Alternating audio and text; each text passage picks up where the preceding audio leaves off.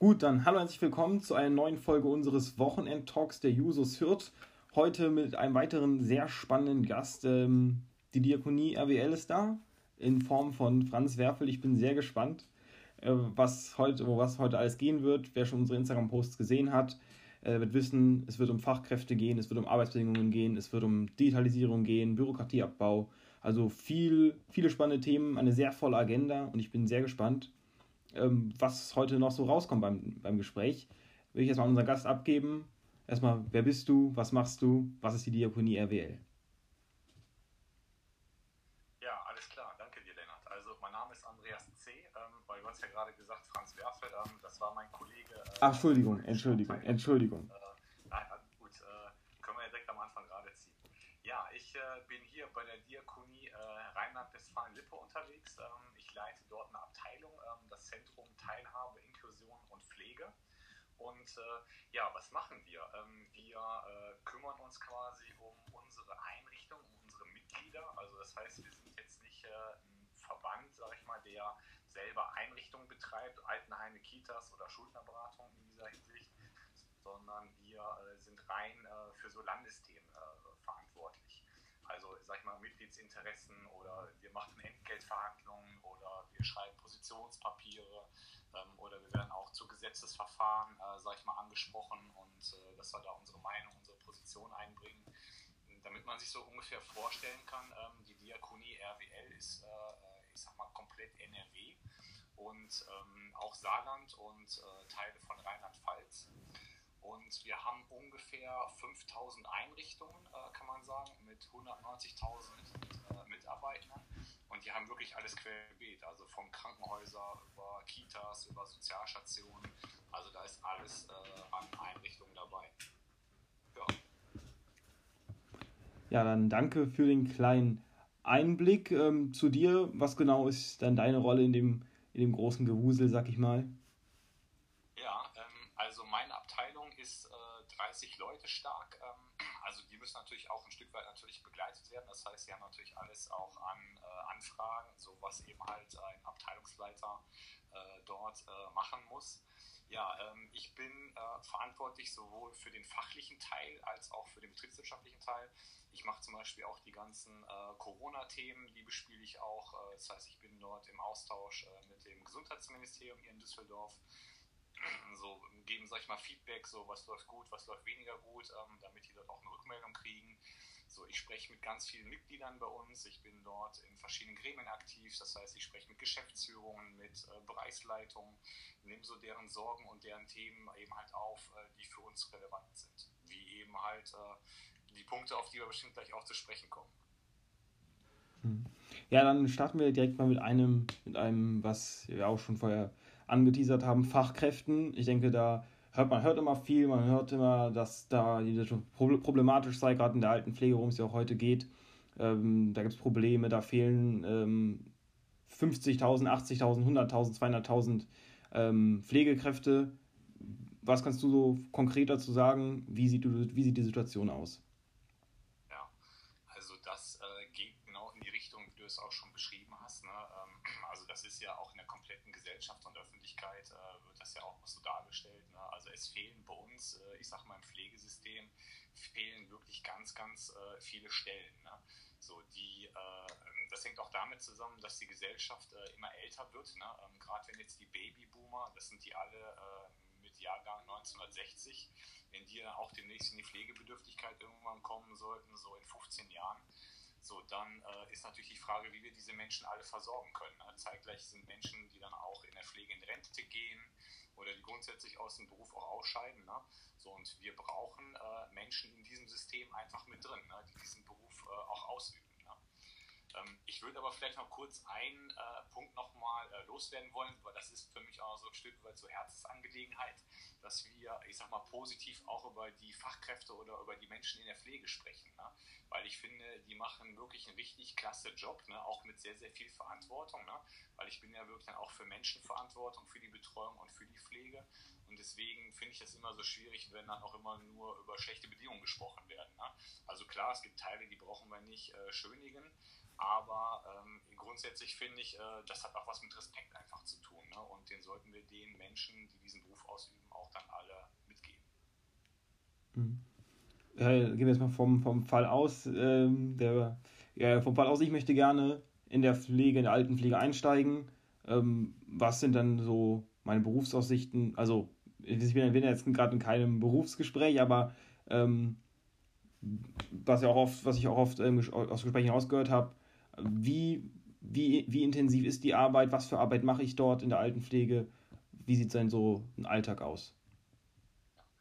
Also du kannst natürlich äh, im Bereich der Ausbildung, ähm, kannst du da mehrere Ausbildungsbereiche kannst du machen. Ne? Du kannst Richtung Fachkraft kannst du gehen, die Ausbildung ist drei Jahre, du kannst aber auch im Bereich äh, Helfer oder auch Assistenz nachher dann gehen kannst sogar Pflege auch studieren, also auch das ist möglich. Ne? Du kannst dann auch nachher, ich sag mal, Pflegedienstleitung oder auch Heimleitung nachher dann werden oder kannst auch allgemein ins Management gehen von einem Träger. Also es gibt verschiedene Aufstiegsmöglichkeiten, sag ich mal.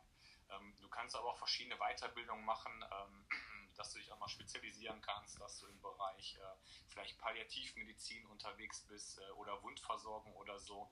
Also das geht in unterschiedliche Richtungen. Ne? So, wie sieht der Alltag aus? Ähm, ist natürlich davon abhängig, äh, was du natürlich dann auch äh, lernen möchtest. Ne? Das muss man ganz klar sagen. Das ist ja so wie auch Elektriker oder Schreiner. Ne? Das sind zwar als Handwerker, aber im Detail unterscheiden die sich auch. Ne?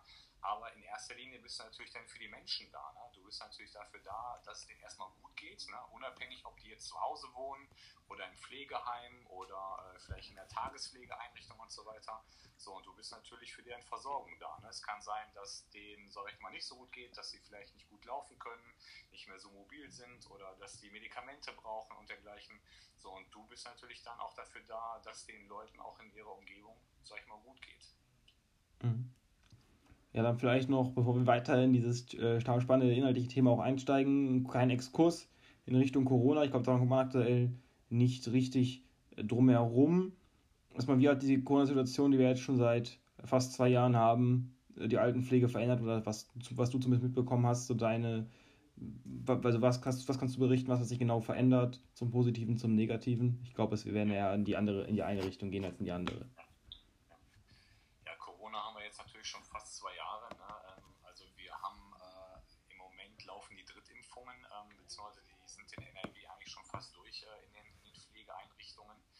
Erstmal schon mal sehr, sehr gut, dass die Menschen da weiter geschützt sind. Ähm, Im Moment sind die Infektionszahlen in den Pflegeeinrichtungen, sage ich mal jetzt nicht in dieser Höhe, wie wir das aktuell gerade sehen. Ne? Im Moment hauen die uns ja Höchststände uns ja da um die Ohren bei den Meldungen. Also das ist in den Einrichtungen nicht der Fall, weil die natürlich auch durch die Impfung äh, sehr gut geschützt sind. Aber jetzt muss man natürlich sagen, äh, das ist natürlich eine Gruppe von Menschen, die sind natürlich auch sehr anfällig, wenn dann Coronavirus natürlich einschlägt. Ne? Das breitet sich dann direkt innerhalb von äh, kürzester Zeit aus und dann äh, stecken die sich natürlich alle an. Ne? Ich kann dir sagen, dass die Verläufe relativ mild sind. Ähm, also es gibt wenig, sag ich mal, krasse Fälle, aber natürlich gibt es auch welche, die versterben da dran. Ne? Aber zum Teil sind die dann auch, sag ich mal, schon sehr, sehr alt und äh, ist dann die Frage immer, sterben die dann selber an Corona oder, oder mit Corona? Ne? Das weiß man nicht so genau. Aber auch für die Pflegemitarbeitenden ne? ist es natürlich sehr anstrengend. Ne? Die müssen natürlich dann mit Maske natürlich dann arbeiten, gerade wenn äh, Leute infiziert sind und so weiter. Und wenn du mit so einer Schutzmaske dann FFP2 immer acht Stunden arbeitest, das ist natürlich schon äh, durchaus ein Brett. Ne? Ja.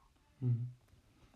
Ähm, werde ich gleich noch ein bisschen stärker auf finanzielle eingehen, aber jetzt noch, glaube ich, was Corona, äh, was auch zu Corona geht, ähm, habe ich äh, vorhin auch eine Frage dazu bekommen. Gab es während Corona ähm, Boni für die alten Pflegekräfte ähm, oder ist so das im Gespräch? Äh, wie, sie, wie sieht das jetzt speziell auf dem, auf dem Punkt aus? Ja, also es gab äh, von äh, der Bundesregierung gab es die äh, Corona-Prämie für Fliegende. Ähm, das ist aber jetzt schon ein bisschen her, so ungefähr anderthalb Jahre. Das war so letztes Jahr im Sommer da ist sie ausbezahlt worden und äh, man hat dann auch nochmal äh, in den Tarifparteien auch nochmal Corona-Prämien auch nochmal mitverhandelt. Man muss das aber so ein bisschen unterscheiden, was äh, ich sag mal, dort die Bundesregierung gemacht hat und was die Tarifparteien nachher gemacht hat. Aber es gab auf jeden Fall äh, da Corona-Prämien oder Corona-Bonis, wie du es gesagt hast, ja. Mhm.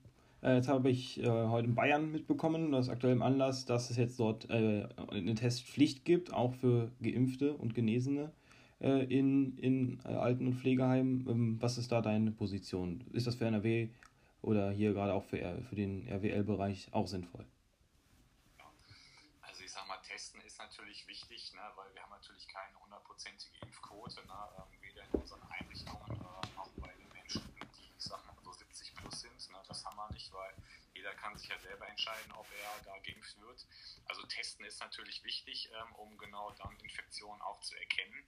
Ähm, unser Thema ist aber, und das geht ja schon länger so, dass wir 16 Bundesländer haben und 16 Bundesländer machen da ihre eigene Corona-Politik ein Stück weit. Ne?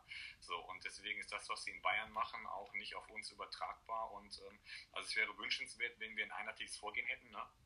Im Moment sind in Bayern ja auch richtig Zahlen durch die Decke. Wir in NRW sind da äh, nicht auf dem Level unterwegs. Deswegen äh, glaube ich, brauchen wir jetzt auch nicht diese, diese Bayern-Maßnahmen. Aber trotzdem muss man dieses Thema auch in NRW einfach ernst nehmen. Aber wichtig ist einfach, dass die Impfungen da auch weiter äh, möglich sind. Ne? Man liest ja da auch relativ viel, ähm, dass die Ärzte im Moment da nicht, äh, sag ich mal, alles bedienen können und das muss natürlich geändert werden. Ne? Und zwar so schnell wie möglich. Mhm. Ja, danke äh, für die Position in, in diesem Fall, was ja auch noch ein bisschen mit Corona zusammenhängt, dass natürlich jetzt auch der Pflegeberuf oder der Altenpflegeberuf auch äh, vor allem ein bisschen noch stärker, das Image hat noch stärker darunter gelitten.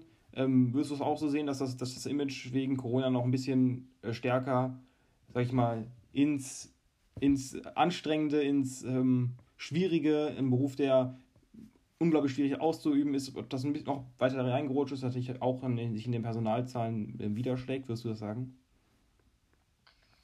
Also ich glaube, dass allgemein jetzt durch Corona die Pflege einfach mehr in den Blick gerückt ist als vorher. Ne? Also vorher war Pflege auch schon äh, irgendwie ein Thema, aber durch Corona, glaube ich, noch mehr verstärkt. Ne? Ähm, ja, es sind natürlich erschwerte Bedingungen, ähm, weil klar, es versterben natürlich auch mehr Menschen an Corona oder mit Corona. So, dann äh, gibt es natürlich auch Einrichtungen, ne? dann sind auf einmal wirklich 20, 30 Infektionen da, auch mit den ganzen äh, Erschwerungen, sag ich mal, die im Arbeitsalltag damit zusammenhängen. Aber grundsätzlich äh, würde ich dann auch die Arbeit einfach wertschätzen, die die da machen, ne? weil das muss man erstmal auch so hinkriegen und äh, dafür nach auch einfach Respekt und denen mal auch eine Lanze, sag ich mal, brechen.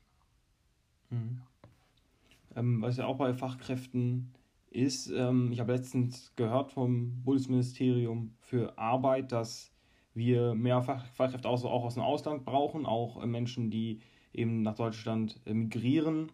Ähm, wie sieht's da, was ist da, was sagst du dazu? Ähm, braucht auch die Altenpflege diese Fachkräfte? Wie sieht es aktuell aus? Sind das auch vor allem Menschen, die ausländischer Herkunft sind, die in der Altenpflege arbeiten? Oder wie sieht da die Personallage aus? Thema als solches ist eigentlich schon alter Hut. Ne? Ähm, also das haben wir, glaube ich, schon vor ganz, ganz vielen Jahren gehört. Ne? Es wird dann immer wieder nochmal noch mal neu aufgemacht. Ne? Ähm, aber ich glaube schon, das kann ein Baustein sein. Ne? Wir werden äh, durch ausländische äh, sag ich mal, Pflegekräfte werden wir nicht unser grundsätzliches Thema lösen, aber es kann natürlich ein Baustein von, von mehreren einfach sein. Ne? Und ich glaube auch, ähm, dass die ganzen Menschen, die jetzt auch über die Flüchtlingskrise bei uns reingekommen sind und die jetzt auch ein Stück weit sich integriert haben, das ist ja mittlerweile auch schon fast sechs Jahre her, ähm, so dass wir die durchaus auch in solche Berufe hineinbringen können. Ne? Also das müssen jetzt nicht nur alles Fachkräfte sein, das können auch äh, normale äh, Pflegemenschen auch sein. Ähm, es gibt zum Beispiel da auch äh, ein Programm auf Bundesebene, das heißt Spurwechsel. Also einfach, dass man die raus aus diesem Migrationsbereich, ne, ähm, nicht anerkannt und so weiter, dass wir die da rauskriegen und dass wir die natürlich auch fest äh, in der Pflege etablieren könnten. Ne? Also ich glaube, da muss die Bundesregierung auch ein Stück weiter am Ball sein und einfach die Grundlagen dafür schaffen. Hm. Wir hatten das Thema eben auch schon etwas angeschnitten. Äh, wie sieht es denn aktuell mit dem Altersschnitt aus bei den Menschen, die in der Altenpflege arbeiten? Sind das vor allem junge Menschen? Sind das eher ältere Menschen? Und natürlich auch äh, gibt es ja dieses freiwillige soziale Jahr. Sind es vielleicht auch dort äh, Menschen oder sind es, das vielleicht noch eine anschließende Frage, erstmal, erstmal die Frage. Okay, also das Durchschnittsalter ähm, würde ich jetzt mal so blind auf, ich sag mal 45 plus X jetzt mal schätzen, vielleicht auch 48 oder so, ne? Also es gibt natürlich eine ganze Reihe, äh, die natürlich da deutlich älter sind, aber es gibt natürlich auch viele junge Menschen, gerade, äh, du hast ja auch richtig angesprochen mit dem Freiwilligendienst, ne? die haben einfach die Gelegenheit, die können da mal reinschnuppern und es gibt wirklich viele, viele tolle junge Menschen, die echt engagiert sind und die da auch richtig Bock drauf haben. So, und die können dann da reingucken und sagen, ey, das ist genau das, worauf ich äh, Lust habe und äh, sagen dann auch nachher, ich mache auch eine Ausbildung und so weiter. Ne? Jetzt ist natürlich so, dass äh, die junge Generation rein zahlenmäßig natürlich weniger ist. Ne? Äh, das hängt mit der Demografie zusammen. Aber letzten Endes, und das ist meine Meinung, wir brauchen wirklich äh, jeden Menschen, der diesen Beruf ausüben möchte, brauchen wir bei uns in der Branche. Also jede helfende Hand äh, ist herzlich willkommen. Äh, und also du brauchst nicht nur jetzt die, ähm, die, äh, die, die Bundesfreiwilligendienste, ne? du kannst ja auch Praktikas machen. Ähm, früher gab es den Zivildienst, das gibt es jetzt nicht mehr. Ne? So, du kannst auch Schülerpraktikum machen, ähm, du kannst auch so da mal vorbeischauen, kannst auch Ehrenamt machen. Ne? Also da gibt es ganz viele Möglichkeiten. Mhm. Ja, ähm, Zivildienst hast du gerade eben auch schon gesprochen, das war auch mal ein bisschen so die Diskussion ähm, wurde immer auch viel äh, vom, vom, vom Militärischen gesprochen, aber äh, wie stark hat denn jetzt so ich meine, die Abschaffung ähm, des, des Freiwilligendienstes vor, vor, vor fast zehn Jahren, ähm, wie, da, wie hat das denn jetzt auch äh, euch getroffen? Ja, natürlich schon, schon immens, ne? weil man auch, auch die Zivis, äh, war man damals ja schon auch angewiesen, ne? die waren ja Teil auch des Systems. Ne? Ähm, ich sag mal, die sind natürlich mit einem Schlag weggefallen und die mussten natürlich dann auch durch andere äh, Menschen, sag ich mal, ersetzt werden. Also, und die musste man natürlich erstmal finden, ja, ähm, die dann auch sagen, ich mache dann diesen Beruf. Und äh, ich sag mal, soweit ich weiß, ist das auch nicht komplett abgeschafft, sondern erstmal nur ausgesetzt temporär. Die Frage ist eben halt nur, wie lange. Ich selber habe damals auch meinen Zivildienst gemacht. Ne? Und das war genau dieses auch zum Einstieg, einfach um in diesen Job auch reinzuschnuppern. Ne? Also das ist schon enorm wichtig. Ne? Also ich fände es gut, wenn es so etwas in dieser Art geben würde, ne? aber jetzt äh, Zivi ist ja schon lange weg, jetzt haben wir eben halt andere äh, Einstiegs- oder Schnuppersachen, ne? aber äh, vielleicht können wir durchaus äh, äh, auch, sag ich mal, mehr machen, ne? dass mehr Menschen da reingucken können. Ne? Zivi war ja damals etwas Verpflichtendes, ne? also du musstest ja entweder zum Bund oder zum Zivi mhm. gehen, das ist was Freiwilliges, ne? so, da kann man durchaus auch eine Diskussion drüber führen. Mhm. Ja, vielleicht noch, ähm, weil ich habe eben auch gerade ein paar, paar grad Fragen dazu bekommen, ähm, die vielleicht noch nicht so äh, klar haben, so grundsätzlich. So, was der Unterschied zwischen der Diakonie, zwischen der Caritas, der AWO, bei wenn ich ein Altenheim habe, äh, woher weiß ich jetzt, von wem das ist, wie auch ist die Beziehung jetzt zum Staat, zum staatlichen, ähm, zum Land aufgebaut, äh, zwischen Diakonie und den ganzen anderen ähm, Verbänden, sage ich mal.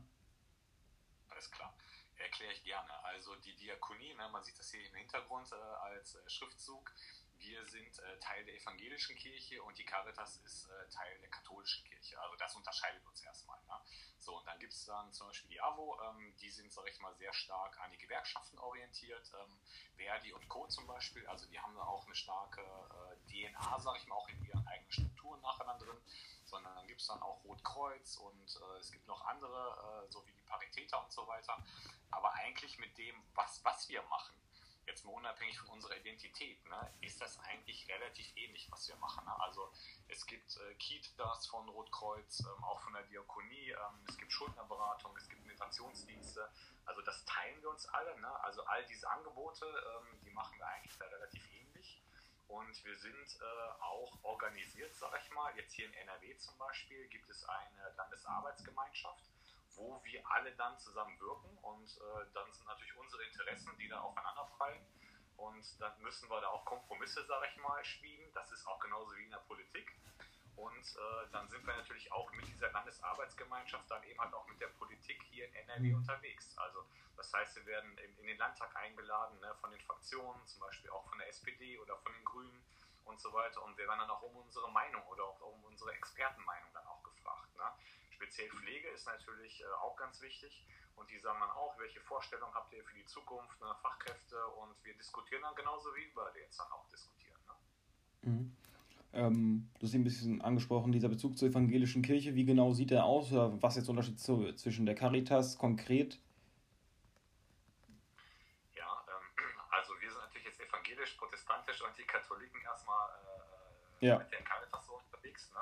Äh, ich sag mal, die Caritas ist natürlich, sag mal, sehr hierarchisch natürlich aufgebaut. Es gibt den Bischof, ne, dann gibt es die Weihbischöfe und so weiter. Und dann gibt es auch irgendwann den Papst in Rom. Und so ist das Ganze nachher aufgebaut. Ähm, wir Protestanten, sag ich mal, sind da ein bisschen demokratischer unterwegs. Ne? Und äh, das sind natürlich schon so Merkmale, wo wir uns natürlich dann unterscheiden. Also wir sind natürlich auch Teil der Kirche, aber wir müssen natürlich sagen, wir als Diakonie und natürlich auch die Caritas, ähm, wir sind natürlich so ein Stück weit, äh, ich sag mal, das Sozialunternehmen. Ne? Ähm, also es gibt ja einmal die verfasste Seelsorge, die Kirche und dergleichen. Ne?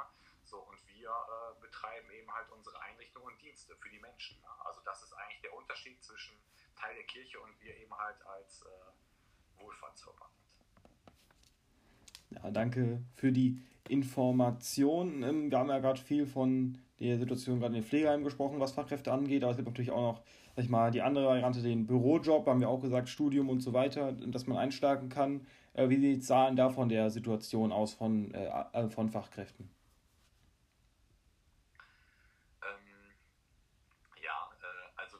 Natürlich jetzt auch studieren. Ähm, also so wie ich. Ich habe zum Beispiel jetzt BWL studiert. Ne? Ähm, ich habe das damals nebenberuflich gemacht.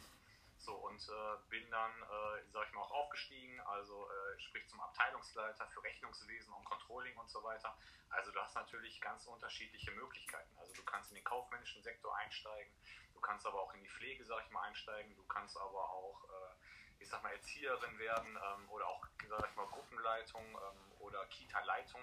Also du hast bei uns in der Diakonie, machen wir uns mal von Pflege frei, du hast natürlich ganz viele Berufe, die du dir da aussuchen kannst. Ähm, ich sag mal vielleicht 50, 60 oder so, ne? Und äh, da ist, sag ich mal, für jeden schon was dabei. Also ich zum Beispiel, ich arbeite sehr gerne mit Menschen. So, und ich habe natürlich mit meinem Team, wir sind 30 äh, Personen stark und äh, da sind wir natürlich auch immer mit, äh, miteinander äh, unterwegs und das macht mir natürlich auch Spaß. Mhm.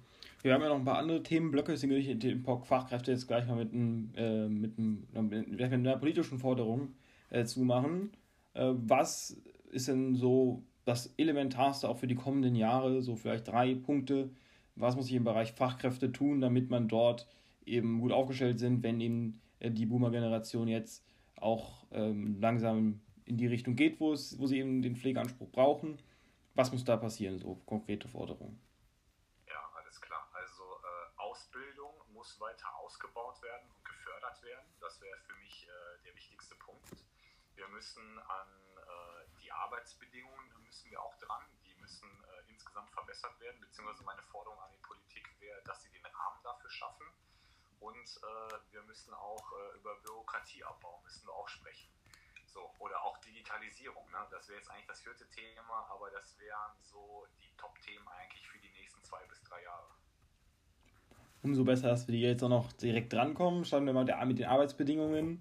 Ähm, also, wir kennen ja, glaube ich, auch die Bilder oder die Berichte aus dem Fernsehen. Da, da sind ähm, dann äh, Pflegekräfte, die da ähm, Doppelschichten, eine, eine, Doppelschicht, eine Doppelschicht hinter der anderen ableisten, äh, dabei nicht mal Zeit haben, Kaffee zu trinken oder kurz Pause zu machen. Äh, wie sieht das in der Altenpflege aus?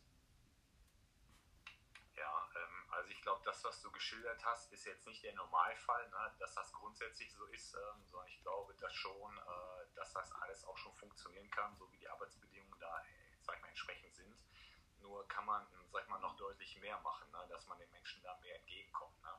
Aber grundsätzlich, um Arbeitsbedingungen zu verändern, brauchen wir Menschen äh, in diesem Beruf einfach drin. Ne? Also das ist ja irgendwo so ein Kreislauf, was sich nachher da so einschließt.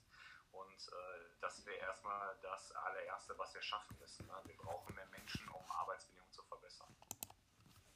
Mhm.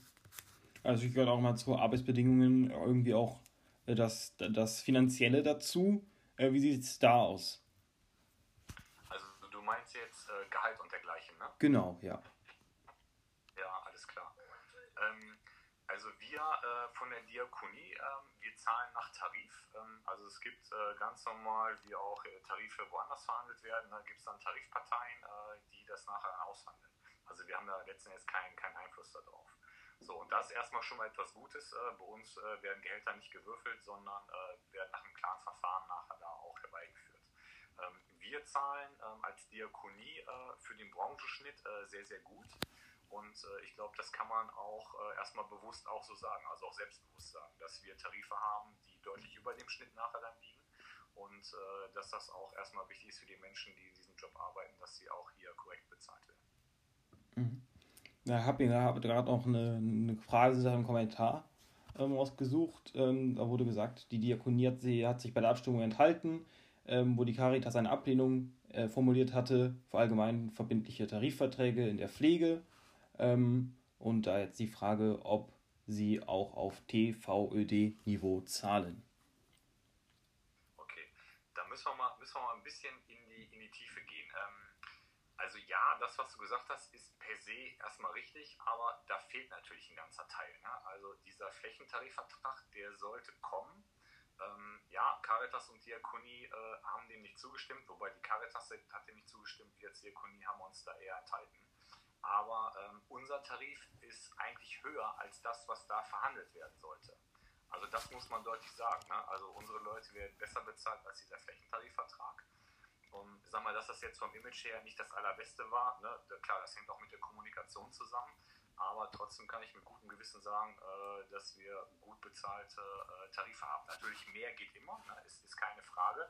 Ich glaube, das ist ja auch ein politisches Thema im Moment. Ne? Pflege soll gut bezahlt werden. Ähm, aber nichtsdestotrotz äh, kann ich zum Beispiel sagen, um einfach mal so eine Zahl rauszuhauen, ähm, sag mal, eine Fachkraft bei uns in der Pflege mit drei Jahren Berufserfahrung, ähm, die hat ein Jahresbrutto von ungefähr 45.000 Euro nach drei Jahren. Ne? So, und du hast dann nachher dann auch, je mehr Berufserfahrung du hast, ähm, desto mehr äh, bekommst du nachher auch Steigerungen. Ne? So, wir haben zum Beispiel bei uns auch ähm, die betriebliche Altersvorsorge. Bei uns gibt es Kindergeldzulagen, ähm, also bei uns gibt es auch verschiedene Pflegezulagen, Schichtzulagen. Also das muss man natürlich alles natürlich mit, mit dazu sehen. Ne? Und das sind natürlich jetzt diese ganzen Feinheiten, ne? ähm, wo ich sagen kann, ähm, so die Bezahlung sollte da äh, erstmal okay sein. Mhm.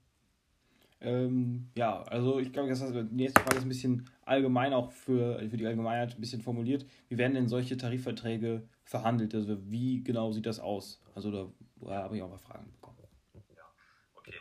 Also es gibt einmal die Arbeitgeberseite und dann gibt es einmal die Arbeitnehmerseite. Also jede Seite entsendet dann, äh, ich sag mal, Verhandler.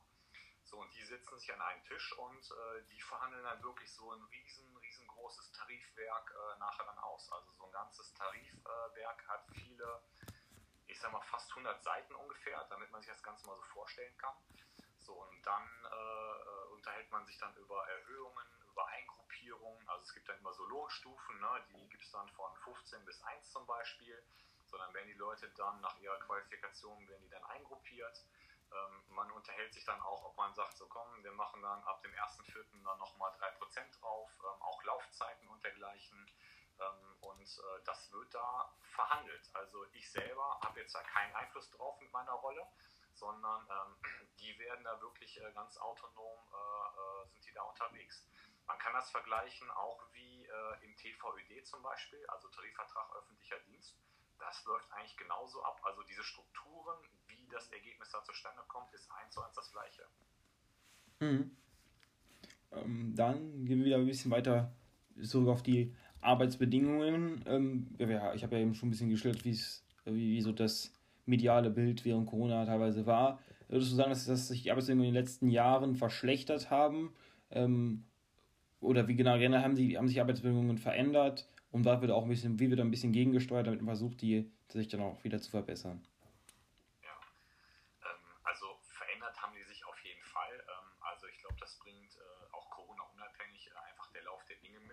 klar, jetzt ist äh, Corona seit fast zwei Jahren ist natürlich aktiv. Ähm, das ist natürlich jetzt eine mega Ausnahmesituation. Das ist jetzt auch nicht der Normalfall. Aber ich würde natürlich wünschen und hoffen, dass irgendwann Corona auch vorbei ist. Ähm, aber insgesamt, ähm, klar, es werden einfach mehr Menschen pflegebedürftig. So, und das heißt, der Bedarf ist eigentlich deutlich, deutlich gestiegen und der steigt auch immer weiter. Ne? Es gibt ja ganz viele Statistiken, äh, die das auch belegen. So, und wir brauchen schon, äh, äh ich sag mal, korrekte Arbeit Arbeitsbedingungen. Ähm, aber das, ich sag mal, der Beruf muss eigentlich attraktiv werden. Und das hängt ja auch damit zusammen, äh, dass wir positiv über die Pflege ja sprechen. Ich hatte das ja eingangs ja auch schon mal gesagt, ne, dass wir auch einen gewissen Respekt und Wertschätzung dem Beruf ähm, gegenüberbringen äh, sollten und äh, dass sich auch viele Menschen dafür interessieren und auch nachher dann begeistern. Natürlich verbessern kann man immer eine ganze Menge, ganz klar.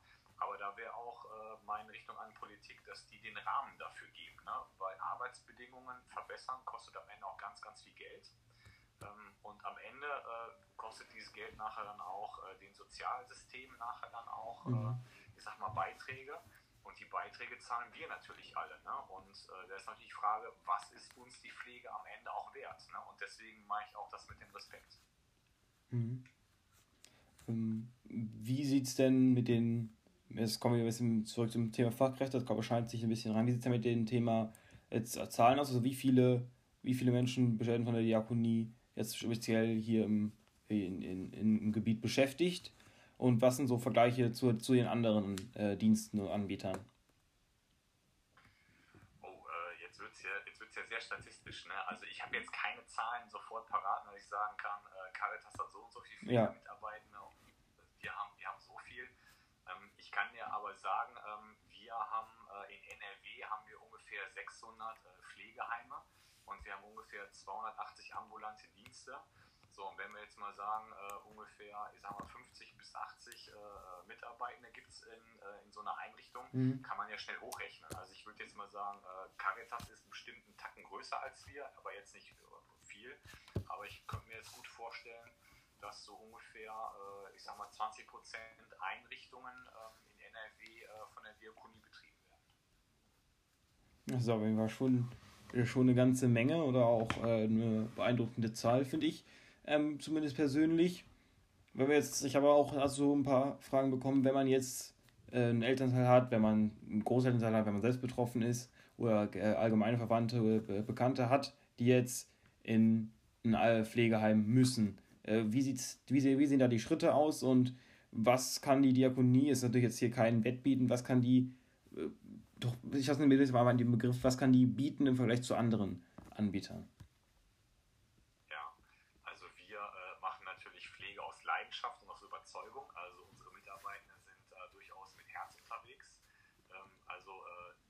Unterscheidet uns natürlich auch, weil wir Teil der Kirche natürlich sind. Das heißt, äh, Kirche ist natürlich auch wichtig, äh, auch in unseren Einrichtungen.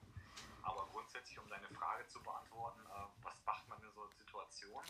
Ähm, es gibt seit, ich meine, seit fast zwei Jahren gibt es die sogenannte Heimfinder-App. Ähm, da kann jeder doch zugreifen. So, und wenn ich jetzt einen Platz suchen würde, jetzt hier in Düsseldorf, dann würde ich jetzt die App anschmeißen und würde jetzt mal gucken, ähm, ob es da irgendwie einen freien Pflegeplatz gibt. Vielleicht im Umkreis von 10 Kilometern ich sag mal, ich möchte natürlich jetzt auch nicht, äh, äh, dass meine Eltern, wenn die pflegebedürftig wären, jetzt irgendwie 100 Kilometer weit weg äh, äh in, einen, äh, in, eine Einrichtung jetzt kommen, sondern die sollen ja auch nah bei mir sein, ne, damit ich die natürlich auch besuchen äh, kann und dergleichen. Ne, und wenn irgendwas ist, ne, dass ich ja da bin, so, und dann kann ich natürlich über so einen Schritt mir dann die Pflegeplätze rausnehmen. Mhm. Ja, dann kommen wir langsam auch zum zum Ende dieses äh, Abschnitt-Blocks. Deswegen kommen wir nochmal zu, ganz konkret zu den Arbeitsbedingungen. Das ist eben auch schon ähm, ein paar Mal angesprochen. Was, nochmal ein auf den Punkt zu bringen, was genau muss sich jetzt auch verändern in der Politik, damit die Arbeitsbedingungen besser werden? Wo muss das Geld äh, aufgestockt werden? Ja, gerne. Also ich glaube, das Entscheidende ist, dass wir hier erstmal über Rahmenbedingungen sprechen. Ne? Also die Politik muss die Rahmenbedingungen einfach dafür schaffen, natürlich auch über Geld entscheiden und auch nicht über wenig Geld entscheiden. Aber wo wir uns unterscheiden, ähm, die Politik kann jetzt nicht selber Arbeitsbedingungen verbessern. Also das muss man da schon klar trennen, weil die Arbeitsbedingungen verbessern, das können eigentlich wir als Diakonie machen, beziehungsweise müssen wir. Also da sehe ich uns auch klar in der Pflicht. Nur gibt es natürlich da auch Grenzen. Ähm, so, und äh, deswegen ist es wichtig, dass wir diese Rahmenbedingungen einfach haben und da kann man durchaus eine ganze äh, Menge machen. Also ob das jetzt in Prävention zum Beispiel geht oder auch in gesunde Arbeitsplätze. Ne? Ähm, oder äh, ich sag mal, wir können auch gerne mal über eine 35-Stunden-Woche auch mal diskutieren. Ne? Also ob das in der Pflege auch möglich ist. Ne? Oder ob wir äh, auch eine, äh, sag ich mal, eine Dienstplangestaltung auch irgendwie nach reinkriegen. Ne? So, oder dass nicht auch Leute ähm, sag mal, aus ihrem freigeholt werden müssen, wenn jemand ausfällt. Ne? Also wir brauchen auch irgendwie eine bessere Vertretungssituation und dergleichen. Ne? Und ich komme immer wieder auf denselben Punkt zurück. Ne? Das können wir nur lösen, indem wir deutlich mehr Menschen in diesen Beruf hineinbekommen. Deswegen ist dieser Ausbildungsteil ist eigentlich auch enorm wichtig. Mhm. Äh, also äh, nochmal kurz zur Zusammenfassung. Diakonie ist aber, aber beziehungsweise dieser alten Pflegeheimdienst ist, ist mehr Ländersache als Bundessache.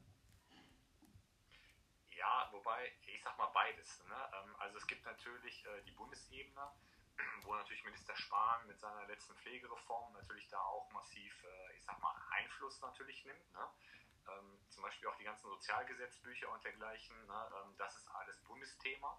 Aber es gibt durchaus auch Themen, die auf Landesebene bewegt werden. Ne? Also eigentlich musst du dir das, sag ich mal, wie so ein Zahnrad vorstellen, ne, wo die Themen eigentlich zwischen Bund und Land da ineinander übergehen. Ne?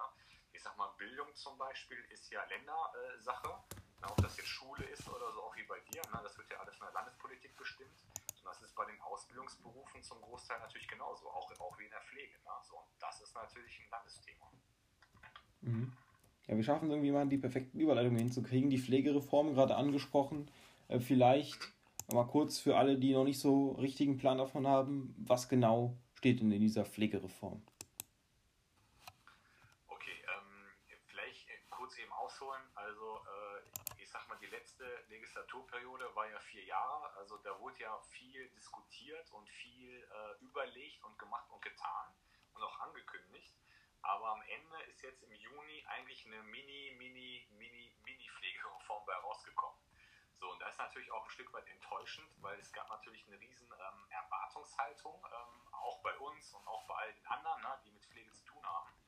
Und am Ende sind eigentlich, ähm, ich sag mal, ganz wenige Sachen rausgekommen. Ähm, zum einen äh, ist, äh, ich sag mal, dass wir einheitliche Personalschlüssel haben in der, äh, bei den Pflegeheimen bundesweit. Das ist ein, ein dickes äh, Ding gewesen, was da drin stand. Ähm, dann stand drin, dass die ähm, sogenannten äh, Eigenanteile, ähm, ich sag mal, jeder muss Pflege auch aus dem Stück weit aus dem eigenen mhm. Portemonnaie bezahlen, dass die äh, bezuschusst werden nach einem Staffelsystem. Ähm, also das hat man nachher dann angefasst. Und äh, man hat auch noch die sogenannte Tarifmeldung ähm, auch noch damit eingebaut. Also das war quasi der Nachläufer, da haben wir ja gerade auch schon drüber gesprochen, dass der Flächentarifvertrag in der Pflege nicht zustande gekommen ist. Und äh, dann hat man jetzt sogenannte Tarifmeldung äh, jetzt nachher daraus gebastelt. Also man möchte quasi äh, alle Tarife äh, äh, hier in ganz Deutschland sich angucken und möchte quasi auch die, die nicht nach Tarif bezahlen, die möchte man jetzt dann auch in Tarife jetzt hineinbringen was per se eigentlich auch eine gute Sache ist. Ne? Mhm. Ja, die Reform wurde ja gerade auch von Gewerkschaften eher kritisch gesehen. Natürlich die grundsätzliche, dass sich jetzt nach Tarif bezahlt würde, das wurde ähm, begrüßt. Ich natürlich weiß nicht, ob ich viel dazu sagen kann, aber wir haben immer noch Unterschiede zwischen ähm, West und Ost und Nord und Süd.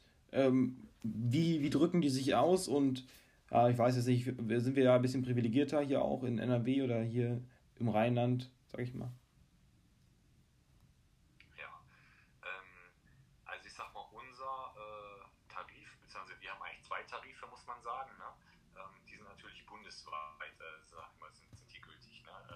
Muss man schon klar äh, so sagen.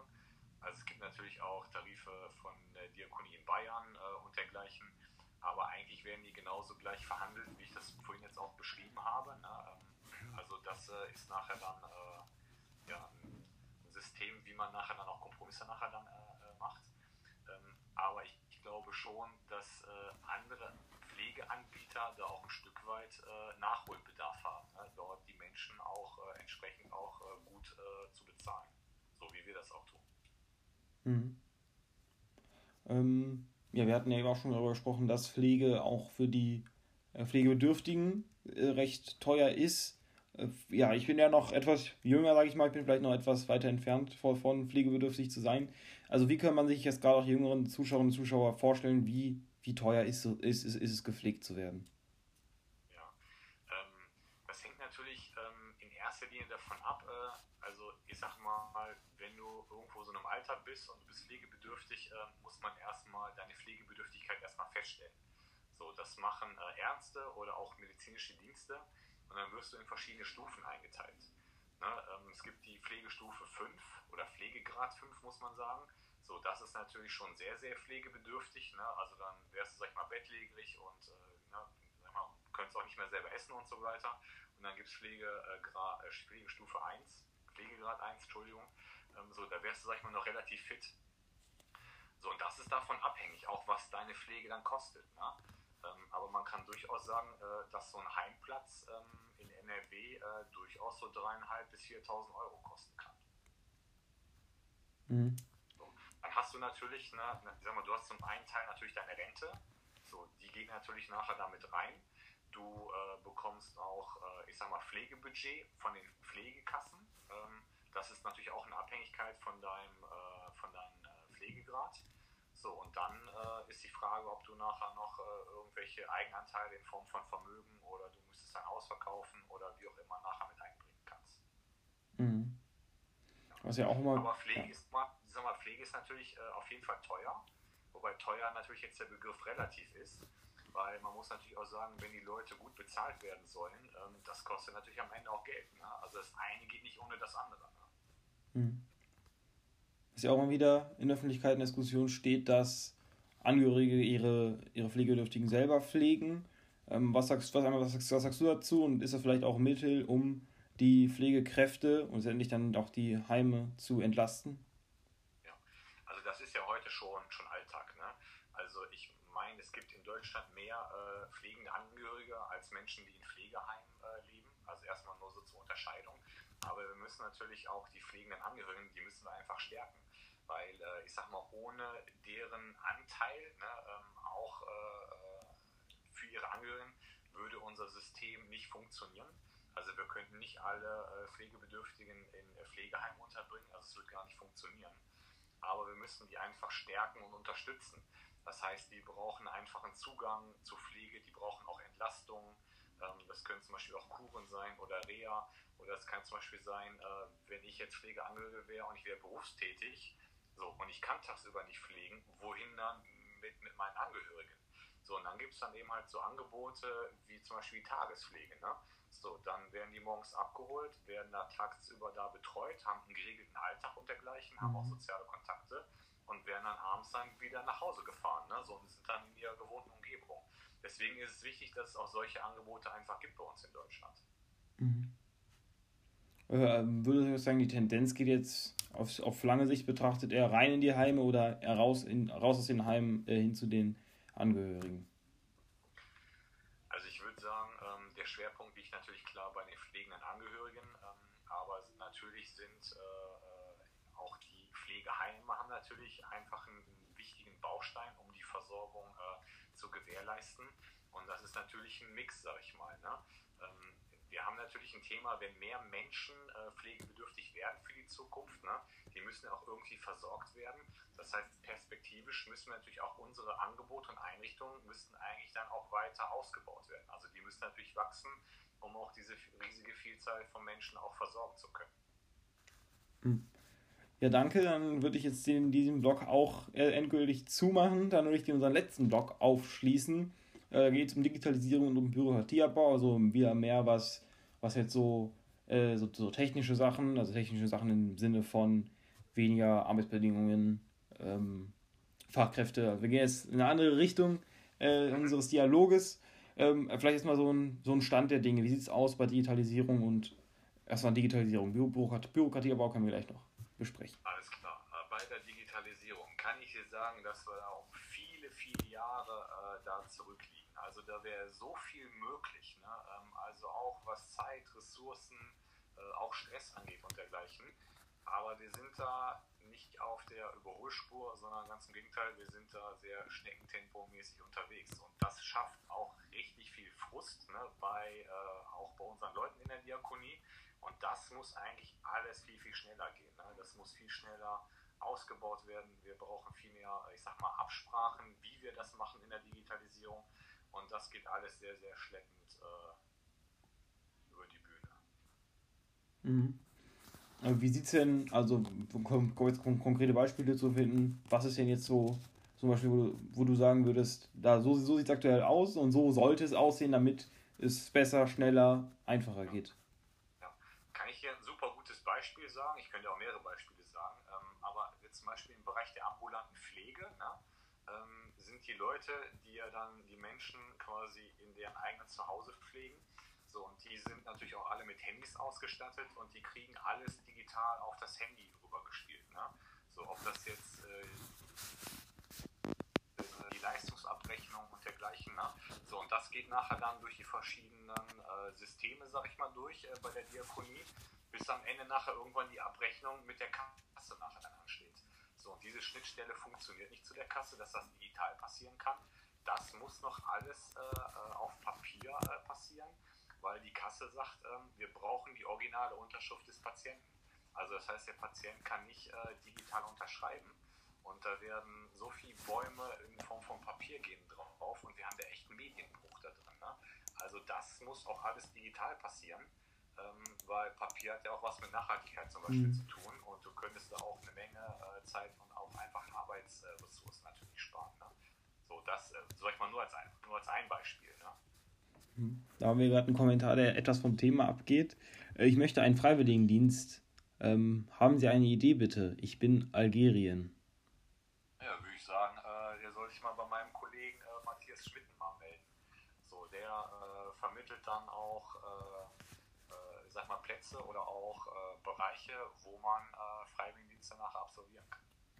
Also Fayez, Ahmed, Fayez, ähm, weißt du jetzt, wo du dich melden kannst, falls du den Namen noch nicht so schnell äh, gehört hast, gerne auch mal den Talk danach anschauen, wird direkt auf Instagram hochgeladen. Da hast du nochmal die entsprechende Gelegenheit dazu. Ähm, du hast gerade angesprochen, diese Connection zwischen Krankenkassen und ähm, den digitalen Geräten funktioniert noch nicht so richtig. Äh, was muss allgemein besser werden, damit vielleicht mit der Krankenkassen alles digitaler läuft, besser läuft? Wie, wie sieht vielleicht aktuell so die Kommunikation da auch aus? Weil ich glaube, das ist ja ein wichtiger Baustein auch.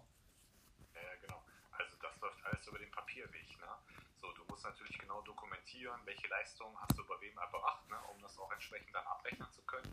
Und das läuft alles natürlich über, äh, ja, ich sag mal analog, ne, äh, über diesen Weg. Und das äh, müssen wir digitalisieren. Also es gibt ja schon Ideen, mhm. dass da in ungefähr zwei Jahren da einiges passieren soll. Aber wir können das durchaus auch größer denken. Ne? So, weil man kann ja auch eine Vernetzung machen zwischen Hausarzt und Apotheke ähm, oder auch Krankenhaus und äh, auch dem Pflegedienst. Das soll auch alles äh, ab 23 kommen. Aber jetzt muss man natürlich überlegen, wenn man äh, in 23 erst über Digitalisierung spricht, ne? so, seit wann gibt es das iPhone ne? mit Digitalisierung? So, also ich will damit sagen, ne, dass wir da um viele Jahre einfach zurückhinken und das ist einfach nicht gut. Ne? Also wir brauchen da echt mehr Tempo. Mhm. Ja, ähm, auch, da kann ich, da kann ich nur zustimmen. Ich finde auch Digitalisierung ist ja gerade auch für uns junge Menschen ein wichtiges Thema. Vielleicht auch gerade auch das ein wichtiger Weg, wie man noch junge Menschen erreichen kann. In dem Zug vielleicht noch ein kleiner Exkurs Richtung ähm, soziale Medien, Internetpräsenz. Ähm, ist das auch ein Weg, wo man aktuell äh, schafft, junge Menschen anzuwerben oder wie sieht es da aus? Auf jeden Fall. Also ich glaube, jede Diakonie-Einrichtung äh, ist natürlich auch äh, in den digitalen Medien vertreten. Also es ist ja schon fast eine Verpflichtung, um eben halt auch dort, äh, ich sag mal, Menschen anzusprechen, um auch zu berichten, was machen wir. Also auch um zu zeigen, ne, mit unseren Aktionen auch mal reinzugucken, unsere Dienste und so weiter, ist natürlich ganz wichtig. Aber es passiert natürlich auch, äh, dass wir dort äh, Stellenausschreibungen zum Beispiel äh, dort platzieren oder einfach auch um junge Menschen anzusprechen. Ne?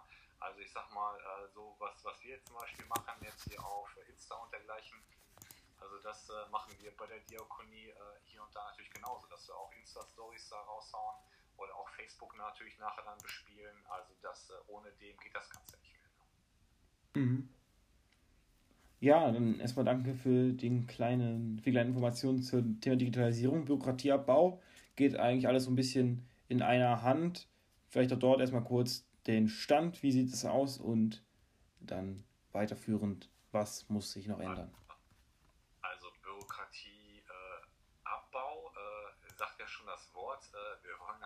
verringern. Äh, ich stelle aber fest, dass uns das hier nicht gelingt in NRW oder auch in Deutschland. Ähm, ganz im Gegenteil, ich würde eher von einem Aufbau sprechen statt von einem Abbau. Jetzt muss man natürlich sagen, ähm, ob das jetzt Behörden sind oder ob Land, Kommune oder was auch immer, die haben natürlich auch einfach einen Datenbedarf, ne, um äh, das auch nachher abzustimmen, um Sachen zu melden und dergleichen. Und das ist natürlich in den letzten Jahren deutlich mehr geworden kann ich auch zum Teil verstehen.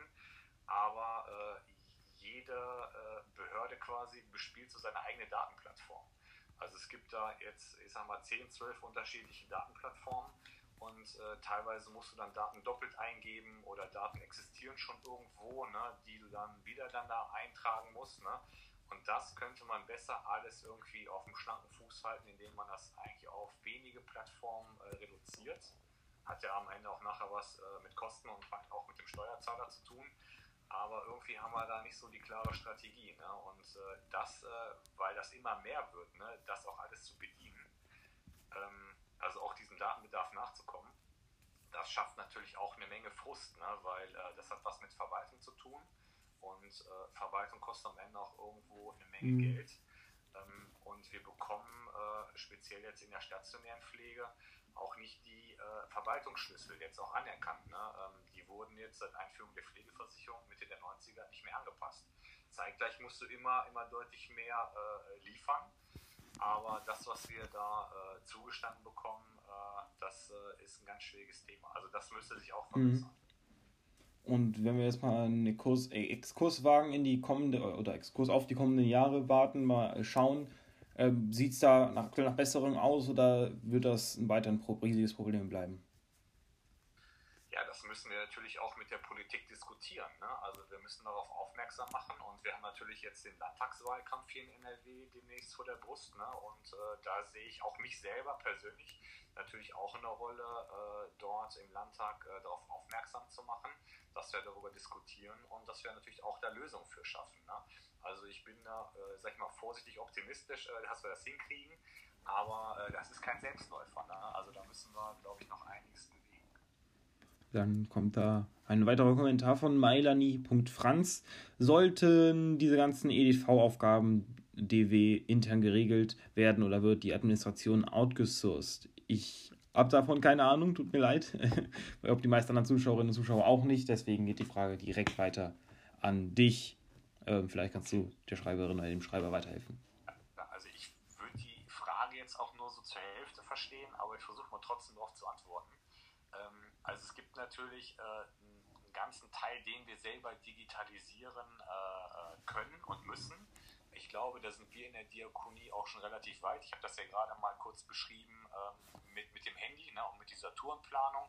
Ne, wenn dann unsere Pflegeleute dann äh, in der ambulanten Pflege da unterwegs sind. Also da sind wir schon relativ weit. Aber es dreht sich ja genau um diese Schnittstelle, dass nachher dann auch die Kassen äh, diese Daten auch weiterverarbeiten können. So, und ähm, das ist der entscheidende Punkt. Ähm, ich sag mal, wir haben natürlich auch eigene EDV-Abteilungen und dergleichen. Ähm, in der Regel äh, bespielen wir die selber, also da wird jetzt nicht zwingend alles outgesourced. Ähm, aber äh, es ist natürlich auch wichtig, weil IT-Leute werden ja überall gesucht. Auch in der freien Wirtschaft und dergleichen. Und die werden natürlich auch gut bezahlt und äh, die müssen natürlich auch irgendwo bei uns in der Diakonie auch hineinbekommen, damit die auch unsere Aufgaben dann administrieren können. Mhm. Ja, falls äh, die Frage noch nicht ausreichend beantwortet wurde, gerne nochmal stellen. Aber wir kommen jetzt auch langsam schon Richtung Ende unseres Wochenend-Talks. Sieben Minuten haben wir noch. Ähm, aber ich möchte trotzdem schon mal so leicht den Abschluss einleiten. Ähm, das geht, indem ich einmal frage, was war der Moment, wo du dir so gedacht hast oder der dich immer noch inspiriert, erinnert, äh, wo du sagst, das ist irgendwie auch der Grund, warum ich morgens aufstehe, warum ich den Job gerne mache, warum ich auch solche Talks mache, warum ich die Zeit nehme, um dafür auch zu kämpfen und einzustehen? Ja, ähm, kann ich hier gut beantworten. Der hat jetzt gar nicht primär was mit der Pflege zu tun, aber ich bin 2015 auch in der Flüchtlingskrise, ähm, bin ich da unterwegs gewesen und äh, wir haben damals dann auch äh, eine Flüchtlingsnotunterkunft aufgemacht und äh, das ging wirklich donnerstags äh, beim, äh, bei der Stadt gewesen. Und samstags kam dann der erste Reisebus an mit den Flüchtlingen. Und das Gebäude war so eine ehemalige Jugendherberge. Ähm, die stand auch irgendwie sieben Jahre still. Und wir haben dann ganz viele Handwerker nachher da reingeschickt, um irgendwie das alles wieder bewohnbar zu kriegen. Und äh, wir haben ja am Anfang da gar nicht unsere eigenen Mitarbeiter gehabt, ne, die wir nachher da angestellt haben.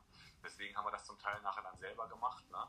Also das erstmal so an den Start nachher gebracht und dann erstmal geleitet. Und mit den Menschen, mit denen ich da in Kontakt gekommen bin, ne, das hat eigentlich meine Einstellung ähm, auch zu Menschen und auch zu Menschen, die es nicht so gut gibt, wie es äh, geht, jetzt wie bei uns äh, beiden zum Beispiel. Ne? Ähm, also da bin ich jetzt Richtung Meinungsfreiheit ne, zum Beispiel oder auch einfach auch Sicherheit. Ne? Also wir leben hier in Deutschland ja richtig sicher ne? und nicht in Syrien und so weiter. Und ich bin dann echt mit Menschen in Kontakt gekommen, die haben mir dann Kriegsbilder gezeichnet, wo die sagen, ja, meine Eltern sind gerade im Keller unterwegs und oben drüber fliegen die Bomben. Ne? Mhm. So, und man hat dann wirklich diese Angst äh, in diesen Flüchtlingen dann auch in den Augen gesehen. Und das hat einfach mein Menschenbild, ähm, sag ich mal, sehr verändert. weil das war ein Mensch, ne, jetzt nicht als Flüchtling, das war ein Mensch wie du und ich, ne, so, nur weil der woanders herkommt und äh, vielleicht eine andere Sprache spricht, ähm, kann ich ihm trotzdem auch auf Augenhöhe äh, begegnen und sagen, natürlich bist du bei mir willkommen, ne? So, und das ist zum Beispiel auch ein Grund, warum ich gerne auch hier bei der Diakonie arbeite, weil wir für die Menschen da sind. So, und das ist einfach wichtig. Also unabhängig, ob wir jetzt Migration machen oder Schuldnerberatung oder Kita oder Pflege, ne, ähm, sondern wir machen wirklich etwas Gutes für die Menschen. Und deswegen stehe ich jeden Morgen gerne auf und äh, würde auch sagen, ich bin so ein Stück weit einfach Überzeugungstäter für meinen Job. Mhm. Ja, ähm, danke erstmal für diesen Moment, auch mal schön äh, das zu hören, dass das geteilt wird. Ich glaube, dass ähm, da geht einem immer das Herz auf. Ähm, jetzt gehen wir mal nochmal das Szenario. Jetzt, ich bin jetzt der, der Tim. Ich habe den Wochenendtalk jetzt geschaut und mir denkt mir so, wow, toller Beruf. Ähm, die Arbeitsbedingungen, das gefällt mir alles, dass ich, ähm, dass ich Menschen helfen kann. Die Geschichte von ihr gerade auch nochmal so toll, das, das hat mich einfach inspiriert. Also was, was kann jetzt der Tim, der jetzt 18 ist, vielleicht gerade mit der Schule fertig ist, wie kann er sich jetzt bei der Diakonie nochmal konkret einbringen? Ja, also wenn der Tim äh, Bock hat, äh, in der Pflege zu arbeiten, ähm, dann äh, kann er sich natürlich erstmal im Internet schlau machen. Ne? So, wo gibt es die Diakonie vor Ort? So, und dann äh, kann er natürlich da gerne äh, dort den Kontakt, sag ich mal, anrufen, der da entsprechend dann platziert ist und einfach sagen, ähm, so, ich möchte eine Ausbildung machen. Also das geht äh, heute mittlerweile, sag ich mal, relativ schnell und un unkompliziert. Also ähm, ich sag mal, jeder, jeder Interessierte wird natürlich damit offenen Armen, äh, sag ich mal, empfangen. Also ich sag mal, wo ich meine Ausbildung äh, gesucht habe, ich habe dann äh, vor 20 Jahren, vor weit über 20 Jahren, habe ich da äh, vielleicht 50 Bewerbungen geschrieben. Mhm. Das ist heute nicht mehr so, ne? sondern du sagst einfach, klar, hier hast du meinen Lebenslauf und äh, klar, dann hast du sofort den Ausbildungsvertrag nachher dann in der Tasche. Also das geht eigentlich alles relativ schnell. Ne? Und äh, ich sag mal, jeder Mensch, der sich für die Pflege entscheidet äh, und nachher dann auch dort arbeiten möchte, ist herzlich willkommen bei uns. Ne? Ja, und wenn ich jetzt zum Beispiel jetzt ein Dieter bin, 53, ich arbeite jetzt schon als, als Schreiner zum Beispiel, möchte mich jetzt eigentlich mehr ehrenamtlich engagieren, weil ich eigentlich schon meinen mein, mein Berufswunsch schon habe. Was gibt es dann da für Möglichkeiten? Ja, also man kann sich natürlich genauso wie auch der Tim, ne, man kann einfach eine Einrichtung anrufen, also das geht auch. Ne, wenn ich konkret äh, sage, ne, also ich habe Bock, genau da und da jetzt mein Ehrenamt zu machen in der Einrichtung, so, und wenn ich jetzt gar keine Idee habe, ne, so mhm. was, was gibt es alles für verschiedene Ehrenamtsmöglichkeiten, dann gibt es auch bei der Diakonie, äh, sag ich mal, gibt es äh, Dienste, die auch Ehrenämter vermitteln. Ne? Also du kannst natürlich auch Ehrenamt machen äh, beim Sportverein, du kannst auch Ehrenamt, äh, ich sag mal, in einem Nachbarschaftscafé zum Beispiel machen. Ne? Ähm, also es gibt so viele unterschiedliche Angebote, so, und da kann ich mich erstmal informieren, ne? so was gibt es alles und äh, was passt eigentlich auch zu mir. Ne? So, und da würde ich auch sagen, äh, soll der Dieter äh, 53 einfach sich bei der nächsten Diakonie vor Ort melden und schauen, ob es da äh, so eine Art Freiwilligen- oder Ehrenamtdienst ähm, einfach gibt, der auch Dinge da äh, zeigt und auch vermittelt. Ja, dann danke für die Information. Also, falls wir jetzt hier einen Tim oder einen Dieter sitzen haben oder egal, äh, welche, welcher Name, welches Geschlecht, einfach mal schlau machen. Wir haben gerade schon die konkreten Tipps gegeben. Mit der danke ich mal für die Aufmerksamkeit der Zuschauerinnen und Zuschauer, natürlich auch für die Bereitschaft, dir den Talk durchzuführen ähm, von Andreas C. Ähm, falls ihr jetzt gesagt habt, boah, der Talk war spannend, gerade dieses Ehrenamt, gerade ähm, diese Geschichten, diese Einblicke, die fand ich super, dann schaut mal einfach mal auf Spotify, schaut auf Instagram nach bei unseren IGTVs, was wir sonst so hochgeladen haben, Hospizverein, ähm, Lebenshilfe, Stiftung gegen Rassismus, ähm, geht alles in diese Richtung, äh, so klickt euch einfach mal durch, auch politisch sind wir da sehr gut unterwegs. Ich würde einmal, einmal das Wort an meinen Gast abgeben. Ja, ich äh, sage erstmal danke äh, für die Einladung. Äh, es hat mir richtig Spaß gemacht, äh, mit dir hier ganz entspannt äh, freitagsabend zu sitzen und äh, ganz leisure, sag ich mal so, zu talken. Und ja, ich sage ja, ciao und bis zum nächsten Mal. Ne? Ähm, alles Gute. Mehr bleibt mir nichts zu sagen. Tschüss, schönen Abend noch und guten Hunger, falls noch nicht gegessen wurde. Tschüss!